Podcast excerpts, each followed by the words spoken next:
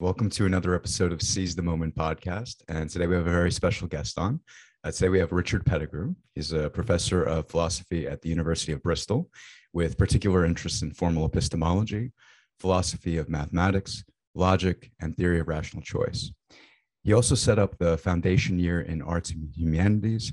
He has worked outside the university on projects addressing literacy in prisons and supporting adults with learning disabilities and he's a contributing author to uh, Helen de Cruz's uh, book, uh, Philosophy Illustrated 42 Thought Experiments to Broaden Your Mind.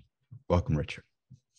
Thank you very much. This is great for coming on. Yeah, and then so just as we were off air for a little bit, we were talking about how fascinating the concept of the self is. And so Richard's particular chapter deals with the self, and me as a psychotherapist, right, and sort of Alan who has this kind of niche about the ego and trying to understand like how we kind of get in our own ways and how we self sabotage. I was thinking like, wow, man, this is going to be one of the best episodes of the year. Like legit, I looked at this chapter and I said, this is going to be it. I said cool. we could probably go on for hours about it. So, all right, uh, just to begin, Richard. So, can you tell us a little bit about the thought experiment of the, the Russian nobleman, and in particular, obviously, how it applies and what it teaches us, or rather, maybe what it gets us to think about in terms of the self. Mm. Sure, of course. So no pressure. It's going to be the best um, best episode ever. Um, so the the Russian nobleman. So it's the thought experiment is is given by Derek Parfit, who's um, an ethicist um, based at Oxford for for nearly all of his career um, and died uh, a few years ago. He he didn't write not a huge amount in his life, but one of the, the things he did write was this book, Reasons and Persons, um, published in 1984, and became incredibly influential um, in ethics. And a lot of ethics, kind of in the last 30 or so years, has been kind of in response to that, and has has um, has taken that as its starting point. So so this thought experiment comes from from Parfit. Although I mean, an interesting kind of aside is I think, although he doesn't say this he's taking the idea from a, an unfinished play by Tolstoy.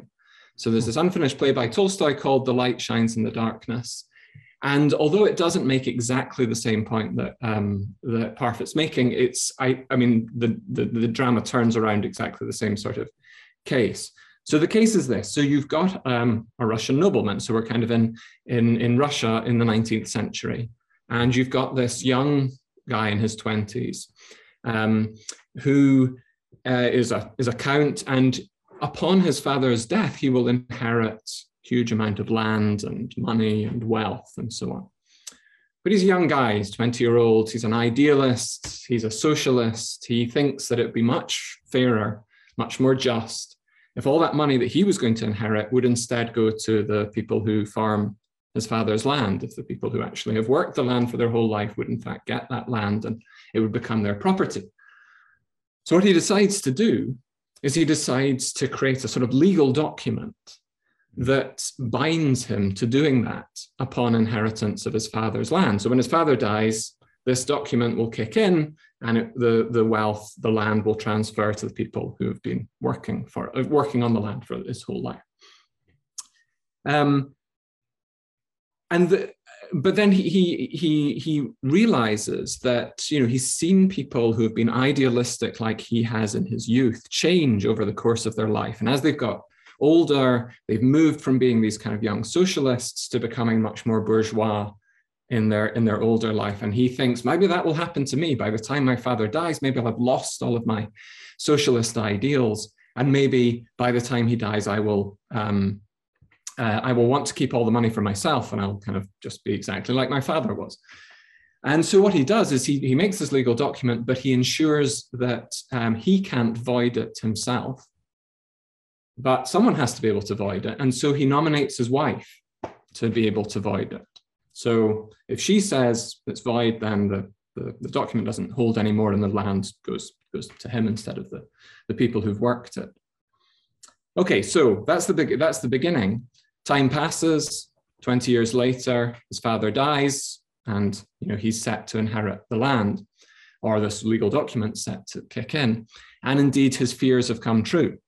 He has changed. He's no longer the socialist of his youth. He's no longer this kind of young idealist who wants the land to transfer to these people who've worked it. Instead, he wants to keep all the, um, the land for himself, all the money for himself. So he says to his wife, Okay, you're the only person who can void this document. Please void it um, so that they don't get the land, I get it instead. And the question that, that Parfit asks us is what should his wife do in that circumstance? Should she void the, um, the, the document or and, and let him have the land, or should she keep it in place and uh, the money transfers to um, to the to the um, the people who work the land. So in some ways, that's the thought experiment. Okay, you can just set up this story about what's happened. You get to a certain point in it, and you ask this question: What should she do? And Parfit thinks you're going to agree with him, and you're going to think she shouldn't do it. She shouldn't void the document. She should keep it as it is. So, but there's something kind of mysterious about this. Okay. Why shouldn't she do this? What's wrong with doing this? Why is it a mystery? So, what happened when you know he he he created this document and and made it the case that um, only she could void it and made her promise that she she wouldn't void it if he asked her to. You would think, usually in that sort of situation, if someone you've made a promise to then tells you kind of releases you from that promise, then it's no longer valid. It's no longer, you know, you're, you're long, no longer bound by the promise. Right. So, like now, the guy's here, the nobleman's kind of, you know, releasing her from the promise. So why doesn't she do as he asks and and and void the document and release to the land uh, to the, the people who work the land? And Parfit thinks, well, he invites us to sort of agree with him that the best way to explain our reaction to that case is to think that really the nobleman later on in life, at, at 40 years old, once he's become bourgeois, is a different person in some important sense mm-hmm. from the person who um, she made the, the, um, the promise to originally. And that's the only way you can explain the fact that she has not, in fact, been released from the promise that she, she made. Mm-hmm. Because if he is the same person, then he is able to release her from the promise, and then she's able to, to kind of void the document and so on. But you don't think that's what should happen. So you've got to explain that somehow. And the best explanation, Parfit thinks, is you should um, think that, that he's changed. He's no longer the, the same person. So that's the thought experiment. Um, yeah. So he believes that she should honor the promise because it was a different self, a different person who asked her to maintain that promise. That's that's very interesting. Uh, I wonder what I would do in that situation. Yeah, like wait, can, can, we just before we go on, can we just clarify what are the two different understandings and senses of the self here? So this is a big part of so what Parfit's arguing for. So Parfit, I mean, there's a lot of things that he contributed, but one really crucial contribution he made to ethics was a bunch of arguments that all had the same sort of conclusion, which was the relation of personal identity is not the most important, or is often not the important relation in ethics. Okay, so what does that mean? So, personal identity, the relation of personal identity is just the relation that I bear to some other, well, to um, someone at another time when I'm the same person as them. So I bear that relation to um, the person that was me on my 14th birthday at midday or something like that. Or mm-hmm. I will bear it to whoever the person is that's kind of me on my 70th birthday and so on. So the thought is, you know, we, we're, we're, we're, we're, we're things that endure throughout time ourselves, the people, people we are, are things that endure throughout time. The relation of personal identity is the relation that holds between any part of us at one time and part of us at another time. And it had kind of been a, um, yeah, kind of assumption of a whole bunch of, well, particularly Western ethics, that that relation is crucial in all sorts of parts of ethics.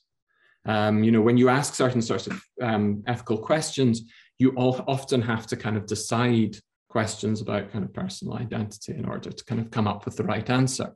Mm-hmm. And Parfit was arguing, in fact, that's not the case. Lots and lots of cases, there are going to be um, times where that's not the important relation. There's some other relation that holds between these different kind of stages of a person, what he calls selves. Um, different, there's another relation that holds between those that's more important for, for ethical thinking or for kind of thinking about how you live your life. Um, and I think he thought, I think he realized that's kind of a weird theory. A lot of people are going to think that's that's got to be wrong. It's got to, you know, there's something so crucial about this thing that is me. Um, you know, this this kind of sense of personal identity of this this one sort of indivisible self that endures throughout my whole life. That's such a crucial part of a whole bunch of um, Western thinking. I think he thought, well, look, this is going to be quite a surprising uh, conclusion uh, to a lot of people. Uh, it's going to be very surprising to think that a bunch of ethics, in a lot of cases in ethics, that's not the important relation. And so, what he wants to do with this thought experiment is to try to convince us that actually there's a whole bunch of quite natural, normal judgments that we make that are only really best explained by this theory that he's he's thinking of. Because you know this this count, this Russian nobleman, I mean, he is in some ways the same person at 20 and at 40. I mean, it's not like his wife thinks, oh, I'm literally married to a different person now than I was at 20. Still thinks, you know, same person, same name, you know, all that sort of thing. But there's also this other sense in which the self that he was at 20 is very weakly related in some way to the self he was when he's 40. And that, the reason for that is so much of him has changed. And in particular, this really crucial part of him, his moral sensibilities have changed, his politics have changed. He's gone from being a socialist to being kind of bourgeois, um, uh, kind of, you know, um, sort of fan of personal property and so on. Um, so yes, and I mean, it's a really interesting thing. This is maybe kind of another aside, and we can get onto this. That there's um, a really nice um, paper by Nina Strohminger and Shaun Nichols called the the Moral um, Self, where they show that actually what Parfit's suggesting there in this thought experiment is exactly something that you can. It's not. It's not just Parfit's own judgment. Um, but in fact, this is a very well attested judgment, it's a very well replicated judgment. Um, that what's important for someone to judge kind of whether you're really the same self or whether your self has changed dramatically is your moral, um, you, the moral judgments that you make, the moral sense that you have.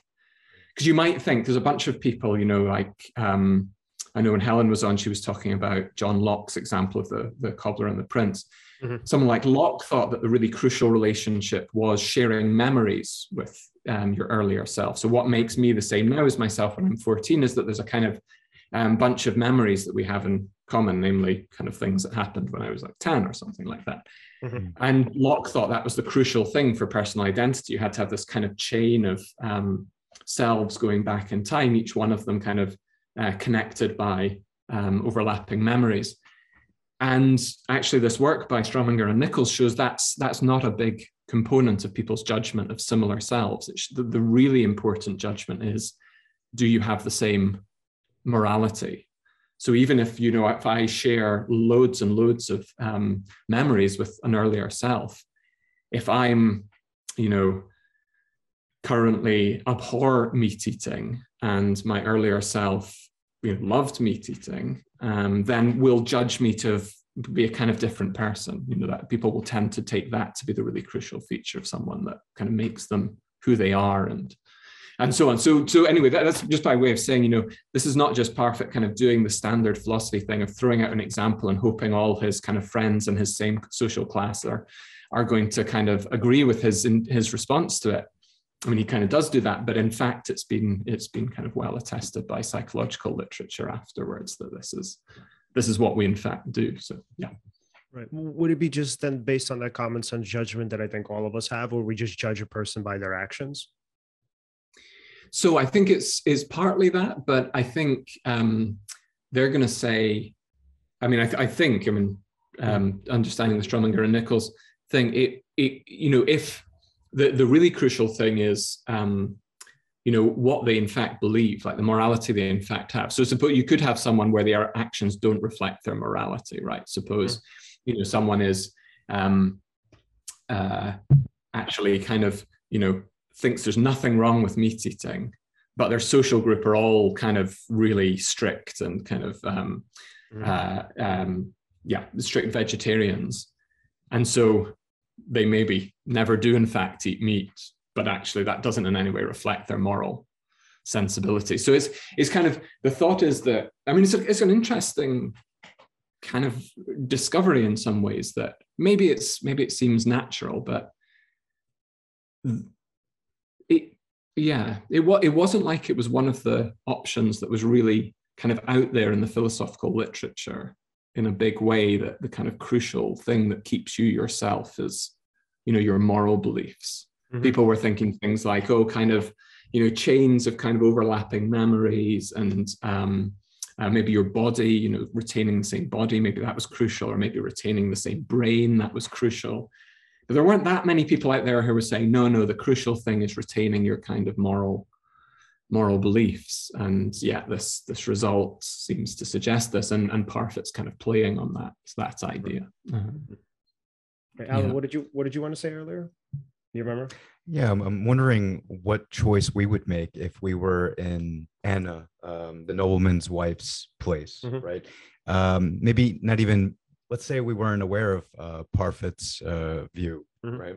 like what what would you actually do? What would you have done? So that's what yeah that's what i'm thinking. I'm thinking that i'm thinking that i actually would probably think oh okay this person here has developed from his earlier self. He maybe maybe of course he was idealistic uh, in his younger years. And so of course he would ask his wife to make that kind of promise but he's he's learned the ways of the world maybe maybe i would assume that mm-hmm. maybe maybe he's maybe there's something else that altered his uh, worldview that allowed him to think, okay, um, maybe I should retain this property. And I don't know what else um, I could assume from there, but um, maybe I, I would assume his uh, intelligence has gone up. He's, he's developed as a person, and therefore maybe I should annul this promise. Right. Maybe.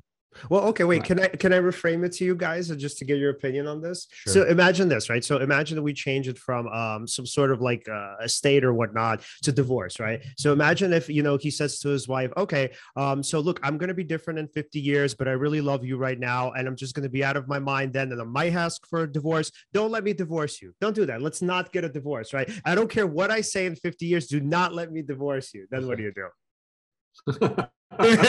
that gives me pause. I don't know. What would you do? Right. Okay. So yeah, in that case, I would say no. So why I did so this is just obviously my perspective. Uh, so why I disagree with the thought experiment is because people are consistently changing. And I think the self in, in yeah, right. So I don't think that there's an obviously and you know, this is sort of founded in, in science and philosophy. I don't think that there's such a thing as an eternal stable self. So it's like all of these things that we call the self or these aspects of ourselves of ourselves, the physical, the emotional, the behavioral, right? These are all the self. I don't think that there's a crucial aspect of the self. Like when we talk about moral values, I think it's one aspect of the self, right? And so because moral values change, unless, I mean, unless you're at a point where, I mean, this goes into a little bit of the psychology of it, right? Unless you're a point where you're sort of a harm to yourself or others, maybe because of some neurodegenerative disease or, you know, some sort of mental illness where obviously we would step into, you know, save you in some sense. I think at the end of the day, we all change. And I mean, it's a fact of life. It's sort of like, I mean, even the whole construct of marriage. I mean, thankfully you're able to get a divorce, but it's a little bit ludicrous because we all change. We all have different sort of perspectives as we grow up, as we age. Sometimes, by the way, even our perspectives devolve. Sometimes we become a little bit more kind of cynical and delusional. Mm-hmm. But my thinking is, as sort of free human beings, we are allowed to do that and we are allowed to change our minds. And because we are allowed to change our minds, why should we bound? Why would why should we bind ourselves and even have other people contribute in binding ourselves to agreements that we wouldn't make, you know, 20, 30 years down the line? Mm. I know, Richard. What do you think? Yeah, no, I, I, I, there's a lot I agree with in that, and and and to be, I'm not. There's parts of the the Parfit thought experiment that I think are really sort of troubling. I mean, one one thing which I th- I think is kind of what you're is is in agreement with what you're saying is it's not really clear that that 20 year old self has any more authority over the question of the inheritance than the 40 year old self and so it's not really clear why, even if you do think with Parfit that, you know, the promise, um, you know, that, that um, you, you know, the, the wife can't be released from the, um, from the promise, there's a kind of sense in which this later self has just as much authority over the kind of question of you know who gets the estate as the 20 year old self in which case the 20 year old was kind of asking an unfair thing in the first place to make any kind of binding document about what would happen later on because they were kind of essentially taking away from their 40 year old self what they do. So i i i, don't know if that's kind of what you're uh, partly what you're saying that look you you know we change over um, time. It's kind of unfair or not yeah it's not not really appropriate to kind of make these binding um, you know decisions earlier on that that kind of affect later later self. I think that's right. I mean one thing to say about the Parfit thing is i mean he's not he doesn't think there's anything wrong with this change he thinks like you do i mean he thinks we change all the time in fact i mean one of the um so so a big part of not a big part but a, one of the kind of major contributions of of this book is he looks into kind of what would change about how we approach the world if we took on his viewpoint. And one of the big claims he makes, I don't know how many people really find this plausible, but one of the claims he makes that seems very autobiographical, as if it had a massive, profound effect on him, was thinking this way removes our fear of death. That's that's a big um, thing, and the, the the reason is you've in fact done it already. You know, whatever death is, it's happened to you already. You know, what, whoever you were when you were seven years old, that self is gone now. And all that death will really mean is that, you know, your self at the point that you die will will uh, will go. But so have all your previous selves. The only difference with death is there's no further self that will come along to replace it that you would think of as kind of related to you in some particularly strong way. So that's one big kind of consequence of of this way of thinking about kind of people as made up of kind of a, uh, as kind of collections of selves in the same way as nations are collections of people. The other thing he thinks is it gives you a kind of reason to be altruistic in some way, or he thinks that you know we always think about um, uh, you know the rational thing to do as being the um, the selfish thing to do or the kind of self-interested thing to do. You know, the thing you should do from a rational point of view is whatever gets you what you want. But if you start thinking of you yourself as just this collection of selves, and like everyone else you know is just these collections of selves, and all that's really important are these kind of relations of, of connection between them, then me now might be much more connected to like my best friend's current self than I am to my 70 year old self. You know, I probably won't recognize you know, if I were to meet my 70 year old self now, there's a lot I just wouldn't recognize about myself in them. They'll have totally different views about all sorts of things. They'll have very different moral views. They'll have had different experiences. Mm. I might find myself much more connected to, you know, my best friend's current self. And so Parfit thinks that this, there's this kind of sense in which actually not just the morally right thing to do is kind of like looking out for your friends, but actually, that's kind of the rational thing to do, or it's the rational thing to do in a, in exactly the same sense as the rational thing to do is to look after, you know, kind of make do things that will that will make your 70 year old self um, go well. He thinks you're, yeah, he's kind of in a way he's kind of taking down the barriers between people because he doesn't think. I think the way to think of what his viewpoint is, you know, we've before thought of this kind of sequence of selves that make up us ourselves, you know, me, myself, as being somehow uniquely important. Right. But they're not. They're just a bunch of selves that I'm connected to to some greater or lesser extent. But then you're also a bunch of selves that are connected to a greater or lesser extent. And I might be connected to one of your selves more strongly than I am to one of my future selves or one of my past selves. And so I should kind of, yeah, this idea that the egoist should just look out for themselves is kind of breaks down and, and so on. So he, so th- this is all by way of saying I think he would completely agree with you. It's a wonderful thing that we all change. And part of what makes that good is that it means that we're all made up of these different selves. And that's partly what allows us to kind of see that death is not going to do this terrible thing, and also to see why we might want to help other people and so on. Wow. So essentially, by Parfit making one realize that you've already experienced psychological death before, essentially, his realization helps you to you know quote unquote die before you die mm-hmm. Therefore not prioritize your own survival um, the way you might have before and thus changing the relationship with yourself and with others. I know it's probably a very general, Yeah, one, no. but that's interesting. Yeah, that's right. I mean, yeah, it's it's interesting. I mean, I've I've taught um, courses on on death and illness and disease and so on quite a lot, and I wouldn't say it's a big hit with students that particular um, kind of argument. I mean, Parfit says it seems. I mean, there's a very beautiful passage. I wish I could find it in, in the book. Um, where he he essentially explains how that what a profound effect this realization had on him. Um, but I, I don't know how general that is. But that's definitely his thought is that um, yeah, he's he's sort of um, by breaking down, yeah, by seeing death as just something you've sort of been through before. Um, although it's an acute version of what you've been through before, you know, it happens suddenly rather than most changes in selves are kind of gradual, sort of tapering out of oneself and sort of, you know, bringing in of another self. Plus the the egoistic uh, tendency to preserve your own survival is essentially one that comes from a fear of death. But if you already know that you've faced death so many different times um, psychologically, then then that prioritization mi- might not tend to occur. I love that. Yeah.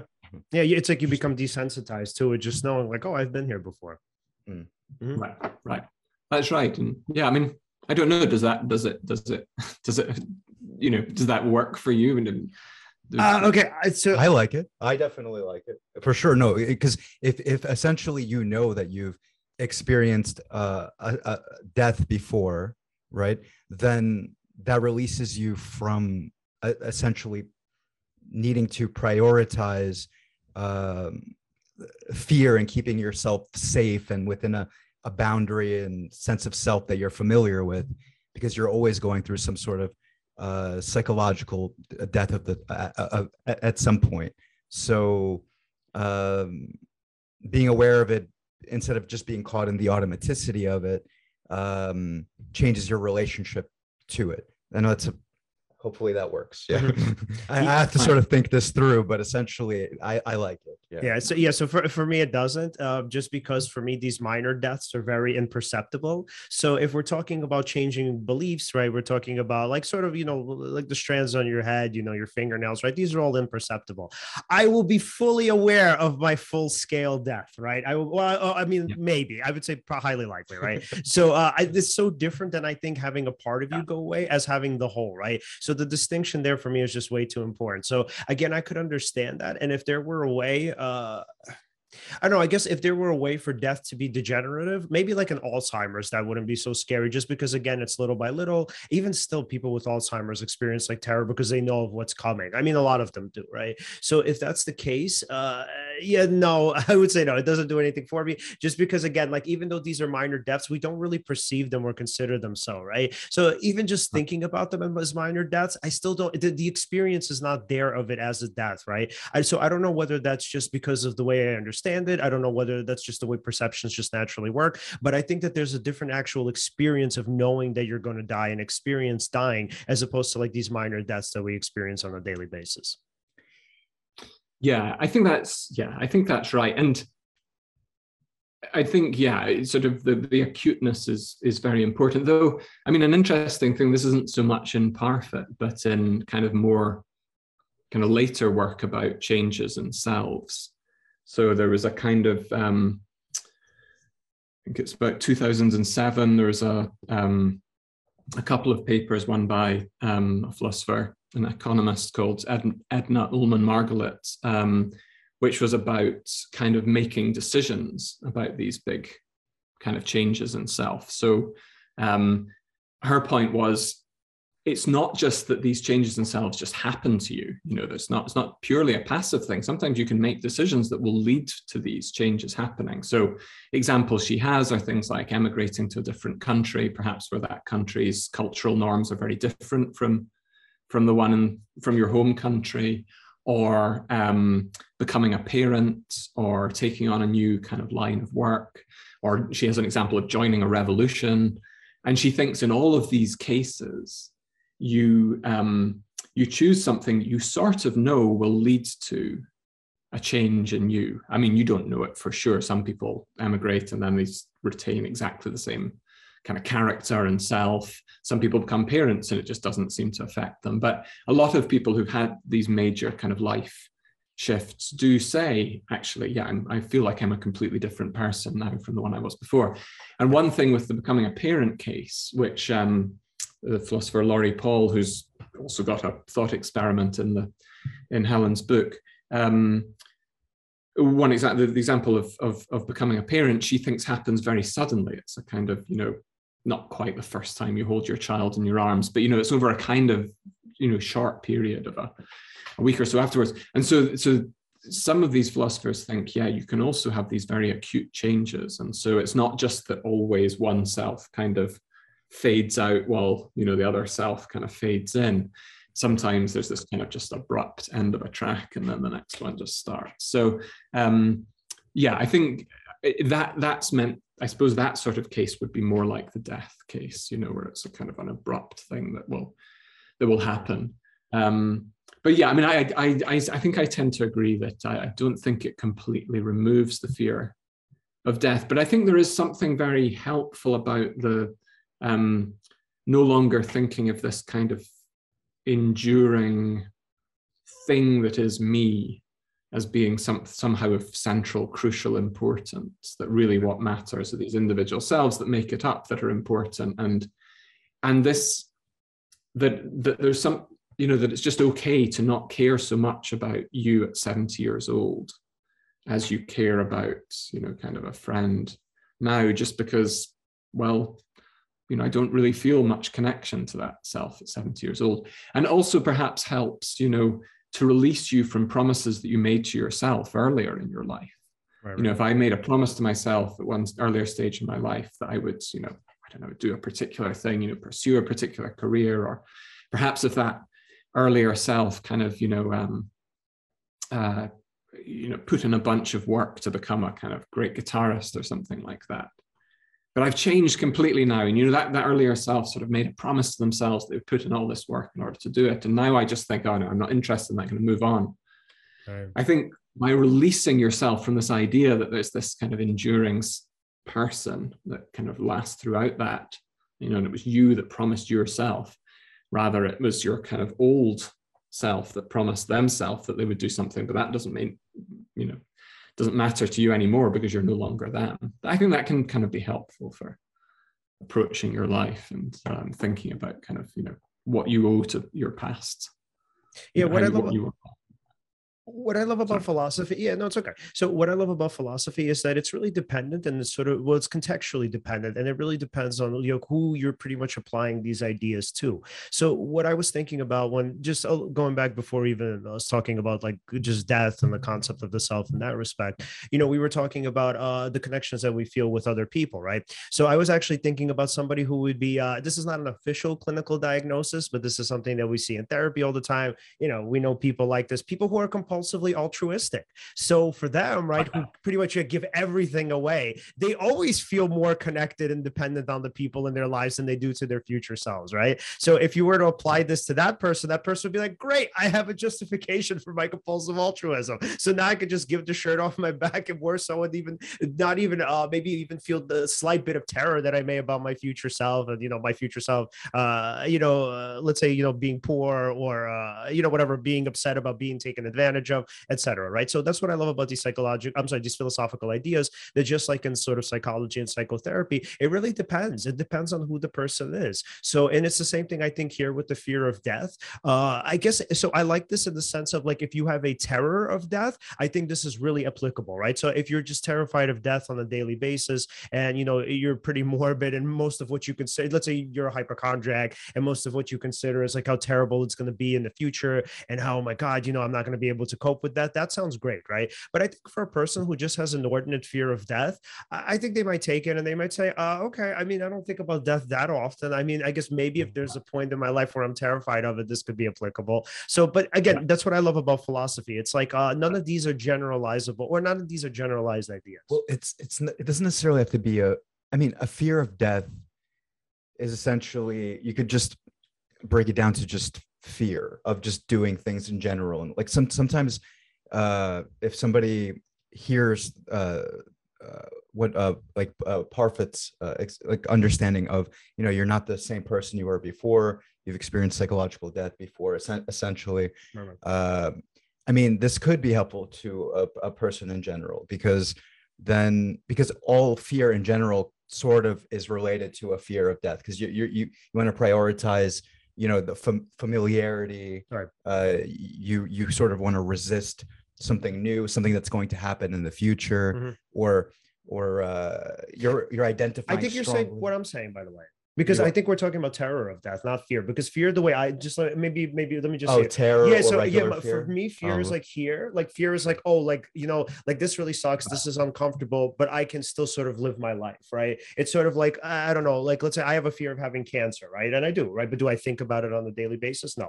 Uh, but if it's like if it's stopping me from living then i would describe it as a terror. But is that what you were talking oh that's what you meant. Yeah okay. yeah yeah. Yeah but that- that- that's why i thought we had the same definition. No, I just thought you were saying it's uh, to the to a to a regular person. This may not be useful. This is what I thought you were saying. I I, I, thought you were saying it because they don't think about death all the time, but they think about doing all kinds of challenging things in life. right That maybe being aware that you you know that uh it's it's not something you have to identify with strongly because you already disidentify all the time well not all the time but you you have at some point disidentified from let's say an older version of yourself right so why couldn't you take on this thing that maybe you have some fear or trepidation of doing Okay, just trying to understand, right? So I Yeah. think that what you're saying is that when it comes to the fear of death, right, the ordinary person doesn't necessarily fear it a, on a daily basis, right? Because they don't actually take risks, right? And if they were to take those risks, that fear would become terror, and that's what we're trying to prevent. Is that it?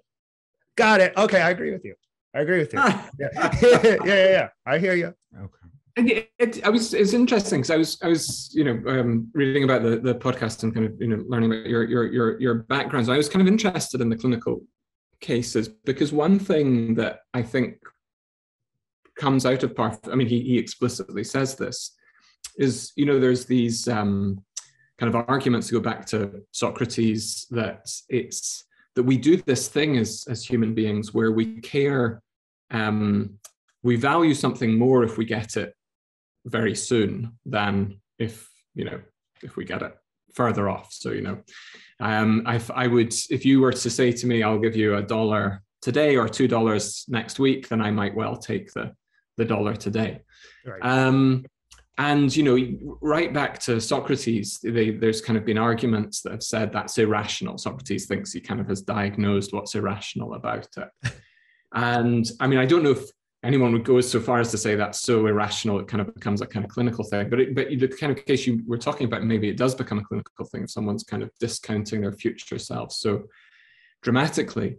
But one i think one really nice effect of parfit's view is it can make sense of why it's actually perfectly rational to discount your future self.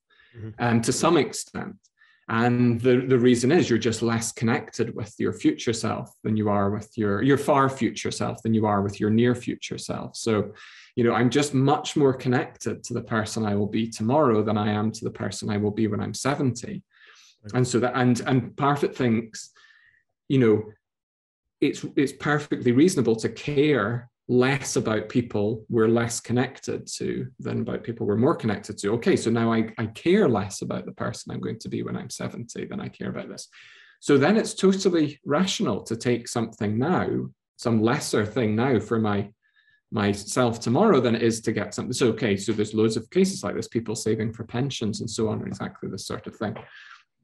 But one interesting thing that comes up is okay, so now Parfit's kind of given us this framework that allows us to understand this.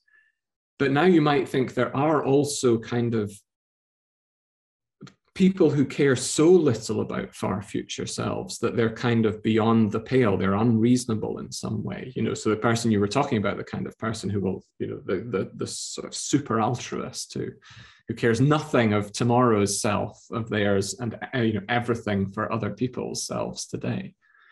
And and there's this interesting question that comes up with Parfit now that he's kind of recovered the rationality of, of kind of discounting your future selves to some extent, is where does it stop? Where, where does it suddenly become an irrational level of um, a lack of care for future selves?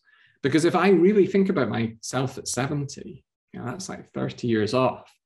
I'm going to tra- change really dramatically, not least because we can all kind of predict that the world will change probably more dramatically in the next 30 years than it has in the last 30 years. So I'm just going to be so radically different that maybe it's perfectly rational for me to hardly even think of that as remotely the same person. And if that's the case, maybe perfectly rational for me to just do, make no efforts to to do anything for them. You know, kind of create kind of security for retirement and all that sort of thing. Um, so there is this kind of really interesting question that comes up once you start thinking of this: is you know what, at what point does it become?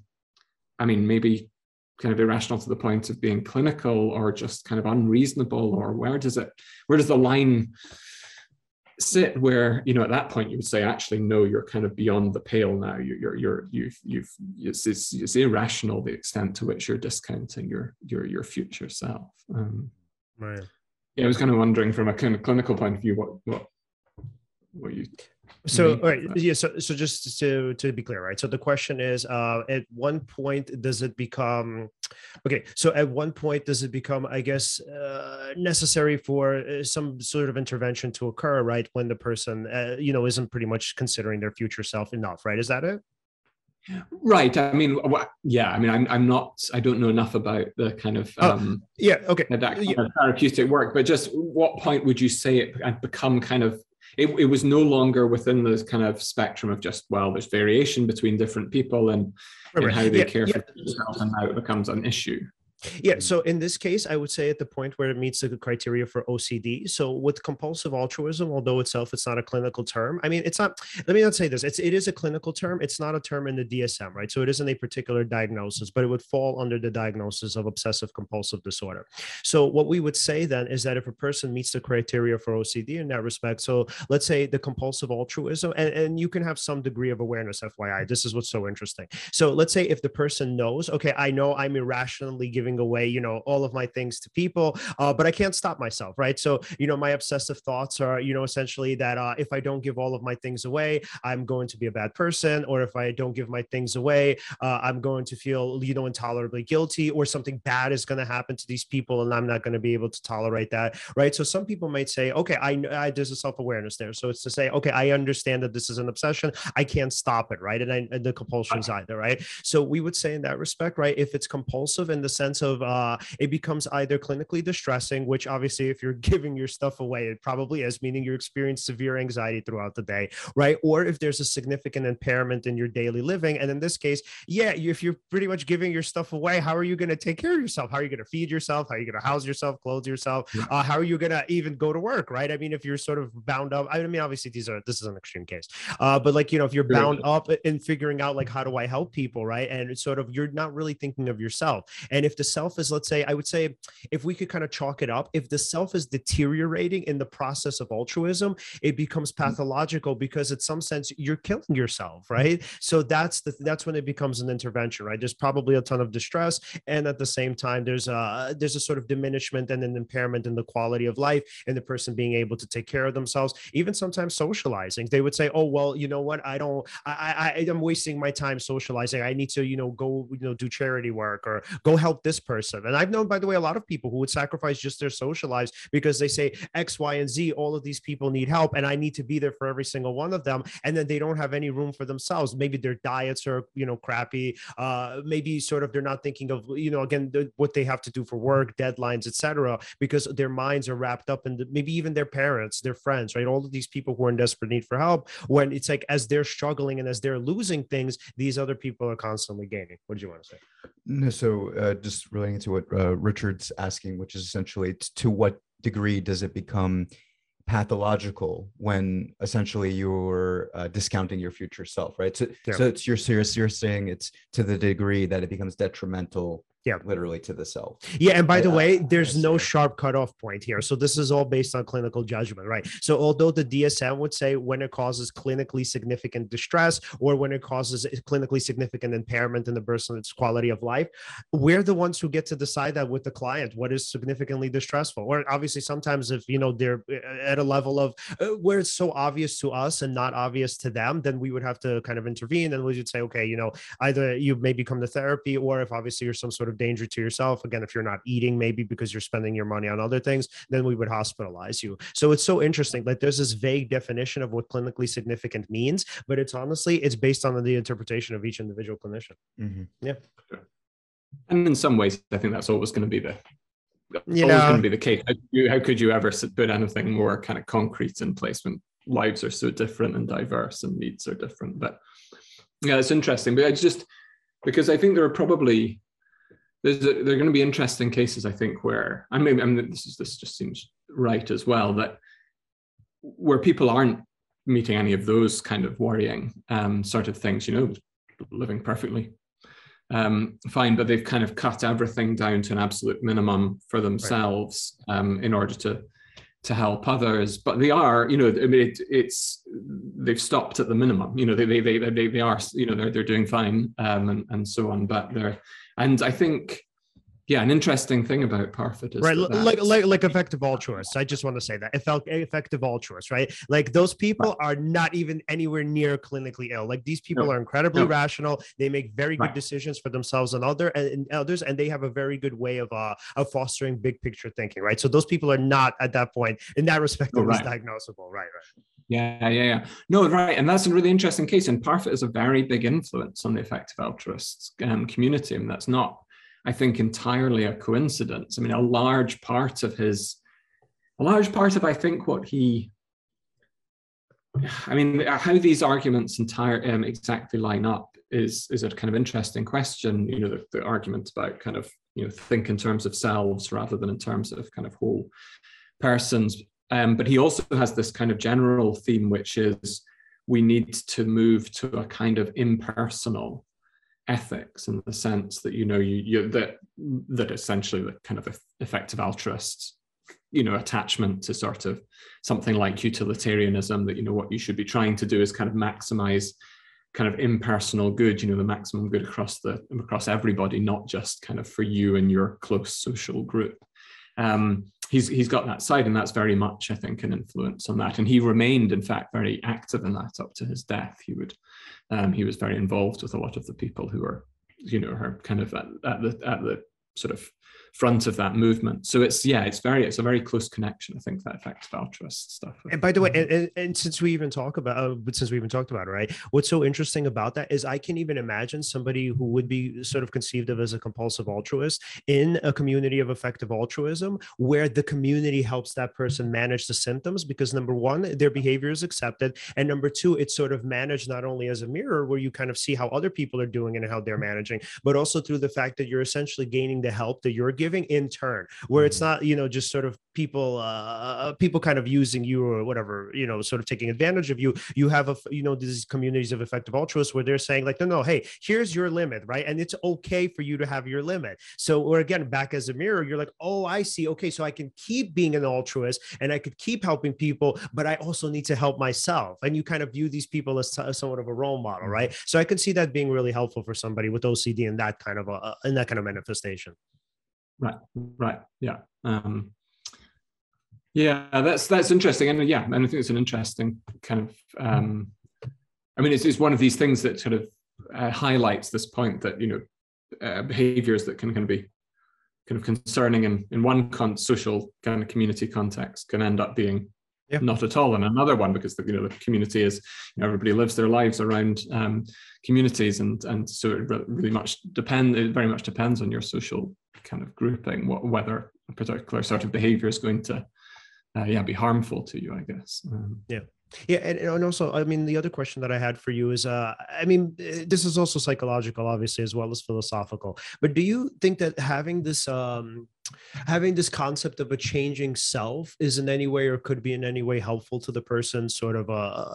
you know, thinking or wondering if they're going to be stuck in a particular personality pattern or patterns forever? Mm. Yeah, absolutely. I mean, I think it's sort of fascinating. I think um, so. This is actually, in a lot of ways, more that the the side of this that I've I've done some work on is is questions not so much about sort of morality or or thinking about death, but about personal choice and kind of rational, um, you know, decisions, life decisions. So I mean, I got into the whole thing thinking about the question about whether to become a parent.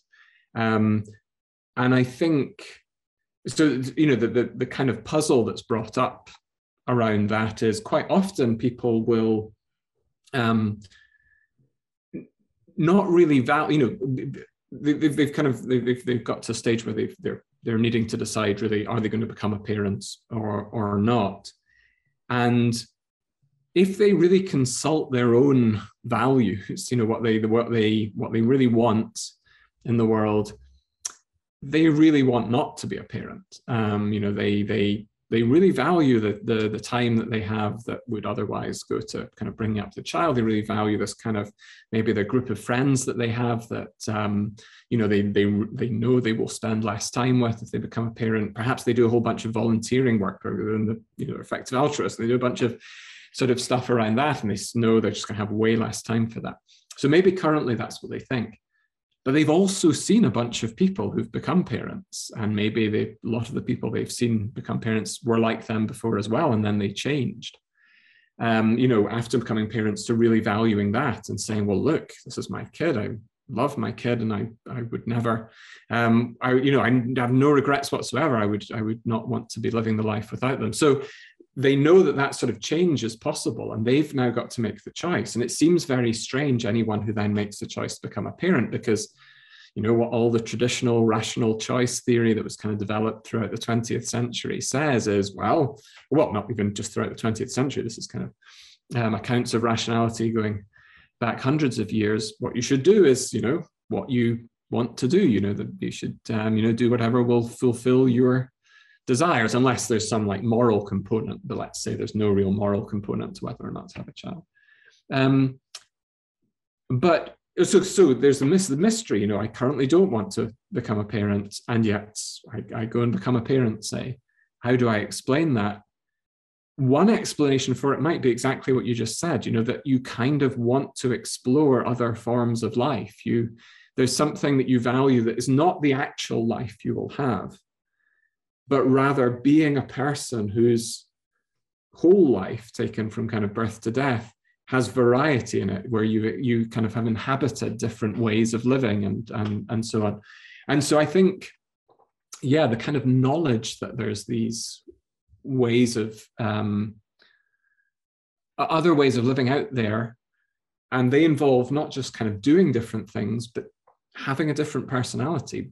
You know, being a um, a different sort of person with different values. I think, you know, Ullmann Margalit's example of joining a revolution might be like this. You might have someone who joins who's actually a slightly reluctant revolutionary. They're actually not particularly radical themselves, but there's something they just want to change. They want to kind of burst out of the self that they are now. They want to be a different self, even though actually if they think about it, they don't really value what they're about to become, but they know they're going to join the revolution. They're going to hang out with a bunch of revolutionaries. They're going to become radicals. These people rub off on us. So I absolutely think that that's a, um, a really valuable part of, um, of thinking this way. That, but it's very strange on Parfit's view because you're essentially choosing the death of your current self right. and the birth of this new self and it's not like you think this new self is somehow a better person or an improvement. They're just a different one. And uh, yeah, you, you think that's a good thing, though, that you can choose to do that. So I absolutely think this idea, yeah. Sorry. That made that made me think of uh, Woody Allen's 1971 movie Bananas. Have you ever seen it? I don't know. I haven't seen oh, One of the few I haven't seen actually. Oh yeah. Oh yeah. It's it's ancient. I think I guess it's one of his first movies. Yeah. So it's obviously a comedy. So he he joins. Um, oh my God, where was it? I think Bolivia or something. So he joins the revolution in Bolivia because there's some some woman he meets. Uh, I think I guess in, in New York. So he meets this woman in New York who's like a very left wing, and then she's like, "Hey man, like I'm sorry, I have to break up with you." And he's like, "Wait, why? I don't understand." She's like, "I don't know. It's just you're you're missing something." And he's like, "But what is it? Tell me. What am I missing? I'll do. I'll change whatever. Whatever it is, I'll do it. And then she's like, I, I just, I don't know. I can't put my finger on it. And then so he's like, okay, you know what? I'm going to go down to South America and I'm going to join a revolution. I'm going to help topple, topple a fascist dictator. And that's what he does to win her back. Yeah. And does, right. he, does he win her back? Yeah, no. Oh. no, actually he does. He by the way, he does. He does. So he puts on like a fake a mustache and beard, right? And so he actually she meets him again, right? So she meets him again and she's like, "Oh my god, it's you. You're like so amazing. You know everybody like, you know, is raving about you in the United States." And he's like, "Oh, great, right?" And then so he sleeps with her and then he's like, "I have something to tell you." He takes off his beard and she's like, "Oh my god." And he's like, "Yup, it's me." And she's like, "I knew something was missing." yeah. Wow. but yeah, but I mean, it's obviously, uh, I mean, the point is, you know, kind of satire and comedy, but it's also an interesting kind of take on how we do sort of absurd things that, oh, and maybe this is like another thing to potentially explore, right? It's like how we sometimes go against what our personalities are, what our tendencies are, and maybe even some of the things we want, right? For some greater result at the end. Because in this case, right, Woody Allen clearly had no interest in, uh, Rebel. he wasn't even left wing in the film, right? He had, he had very right. limited, right. very limited political views, if any, right? But the reason why he does this and the reason why he goes through this abrupt personality change is for this the result that doesn't really even happen. So it's also kind of interesting that even as we're changing our personality, sometimes when we're not doing so for i guess the right reasons what could even question just like with becoming a parent and not wanting to is this really a parent? Because if they don't want to be a parent i mean can we say that just having a child makes one a parent? I'm not sure. Well i think right. Okay. I mean i think that's right. But what's i think one thing that's interesting is that in some ways that sort of you might think sort of inauthentic reason for doing the thing can nonetheless lead to an authentic mm-hmm. change. So I mean, when you were telling that the, the story of the, the film, I was thinking, I'm sure there's some other kind of film or, or book or something out there with a with a, a story a bit like that, but I'm I'm forgetting it now. But I, in the case that I was thinking of, the the person goes and maybe joins a revolution or whatever for the wrong reason. But in fact when they do it they then no longer in fact want the thing that they did it for in the first place. And i so i think i think it is i mean i i'm a strong believer in this that we make a big deal out of the kind of um the sources of our personality or the sources of our um, our our moral beliefs or our morality or something. And sometimes we categorize some of them as kind of authentic sources and some of them as less authentic sources you know. So you're somehow you know you're somehow less authentic um, as a revolutionary if the only reason you became a revolutionary was because you know you wanted to um, get together with someone. But if you it seems to me at least that if, even if that was your initial kind of motivation if you then genuinely do inhabit all of the kind of moral sensibilities of being that that person then you have become that person just as authentically as the kind of very pious person who kind of got into it originally from some other way. I just i think yeah the, there's this sort of feeling that somehow yeah the the the the story behind how you got to the kind of set of morals or personality that you have now is somehow a, a kind of deep um, uh, you know reason for judging someone one way or the other. And it seems to me that that that seems to me wrong. It seems to me that in fact people can um, become very authentically one thing. So i would say in the parent case in some ways of course yeah if you if you just become a um, parent if you just have a child but you don't take on any of the kind of values that are meant to go along with that, like kind of loving the child and kind of, you know, um, kind of wanting the best, then yeah, you, you probably don't count as a proper parent. But if by having the child, you somehow do get all of that stuff, even if you didn't go into it for that reason, even if you went into, I don't know, for really selfish reasons or something like that, then yeah, you've still become, you know, the kind, you're still just as authentically that that person, that parent, you've still got those sensibilities just as authentically. But it's a difficult question, I think. Like, what, you know, if you could take a pill that would make you a different person, would that really make you authentically the different person, or would there be something dicey there? And you know what's so interesting? When uh when behavioral therapists treat children and i mean technically parents because you're not just ever treating children you're also treating parents at the same time. So what you're doing usually for a child like let's say somebody with oppositional defiance and somebody who's like maybe really disruptive uh, doesn't follow the rules. So initially you'd set rewards for them right? So the idea there is like okay you know if you get an hour of homework done tonight you'll get an hour maybe over 30 minutes. But 30 minutes to an hour of video games, right? So the kid would do the homework, let's say for the reward, right? So the idea there is like, oh, okay, you know, I'm doing this because I have something in mind, right? Uh, I'm sorry, some like uh, sort of physical or whatever activity in mind, right? There's something to look forward to. So, but over some time, the reward itself, in some sense, becomes the homework. So what happens is the reward goes from external to internal, right? So as you're giving the person the reward, right, you would actually keep asking the kid, hey, are you proud of yourself? And the kid would say, uh, I don't give a shit. Homework, who cares? It's homework. It's just school, right? Okay, well, because I'm really proud of you. I mean, that homework looked really hard, right? And it sound and it seemed like you had to be really diligent and you had to really persist in it because you seemed really like you were struggling, but you still got it done, right? So eventually the kid is like, well, I'm, so initially the kid is like, yeah, I don't, I don't care. I just want to go play games. Okay. So the next time comes around and you say, oh wow, oh my god, like you know, I remember how much you used to struggle in this subject, right? And you did your homework again. Do you feel proud today? No, not really. I just want to still play video games, right? And then, but over some time, as this develops, the kid is like, wow, man, like, holy shit, like, I'm actually really resilient. And yeah, maybe dad's right, you know, or mom, or I am like really persistent and I did improve, right? And here's the subject that I really struggled with that I got really, I got better at it. And you could kind of do this with anything that requires, um, or that not maybe requires, but that involves some sort of personal trait. So, whether even if it's goodness, right? You could say, hey, you know, if you give your sister, uh, let's say if you share, you know, your dessert with her, I will give you something in the end, right? But then if you say, hey, don't you don't you feel happy about making your sister happy? I mean you know she seems pretty happy that you shared her dessert with her. And again the kid would say i don't i don't care. I'm just looking forward to my 30 minutes of video games or whatever it is right? But then after some time it kind of hits him and he's like yeah you know what? I don't think i need the reward. I think the action in itself is the reward right? The fact that i get to feel like again i'm resilient i'm persistent i'm diligent and even in this case i'm generous right? So it's like the rewards at the beginning are the end right? But then at some sense um yeah at some sense there's sort of end in itself becomes the sort of the feeling or the the sort of activity that you're doing. Hmm. so it's kind of interesting how yeah. And i guess i think that that's kind of character development for everybody. As like we grow up we start caring so much about external right. rewards. And right and you know this right? Positive psychology uh you know even i think maybe social psychology i could be wrong. But we have like these concepts of intrinsic rewards and extrinsic rewards right? Eventually as you're kind of developing you're moving away from the external rewards and you're going obviously you're focusing more so on the internal ones. Mm. yeah yeah. And i think you know, it's that sort of, but in some ways, it's that sort of example that makes people skeptical that, you know, the the the the you know the the in, internalizing of the external reward that you just described of the you know the, the the feeling proud of themselves or kind of feeling proud of being generous. I think it's that that makes people worry about that sort of thing a bit. They sometimes think, oh well, you know, if if the only reason that you have this kind of generous spirit is because you know it was kind of super drummed into you or you were kind of endlessly rewarded for it then you're a bit of kind of like you know you've just been conditioned in some way to be like this.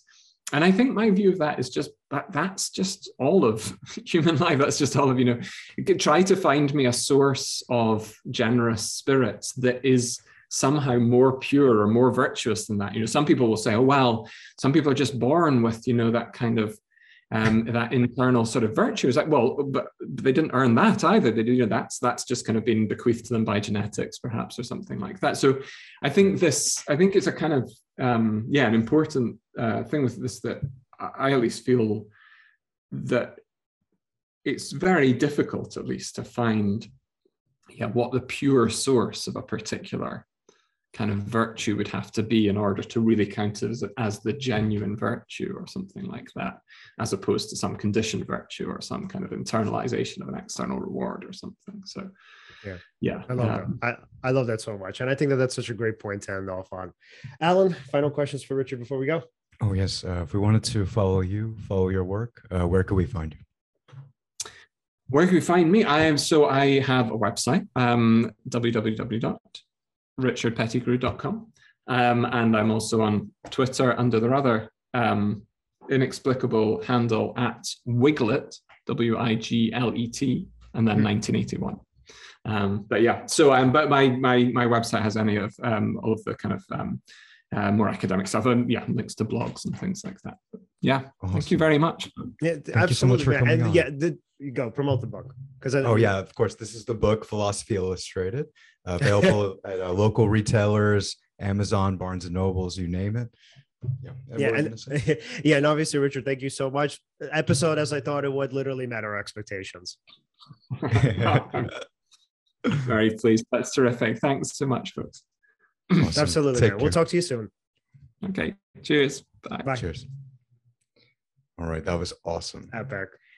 All right. Well, everybody, uh, guys, you know where to follow us. You can follow us at Seize the Moment Podcast on Facebook and on Instagram, and as well as TikTok, and at Seize underscore podcast on Twitter. Like, subscribe, hit the bell, and thank you so much for watching. See you next time.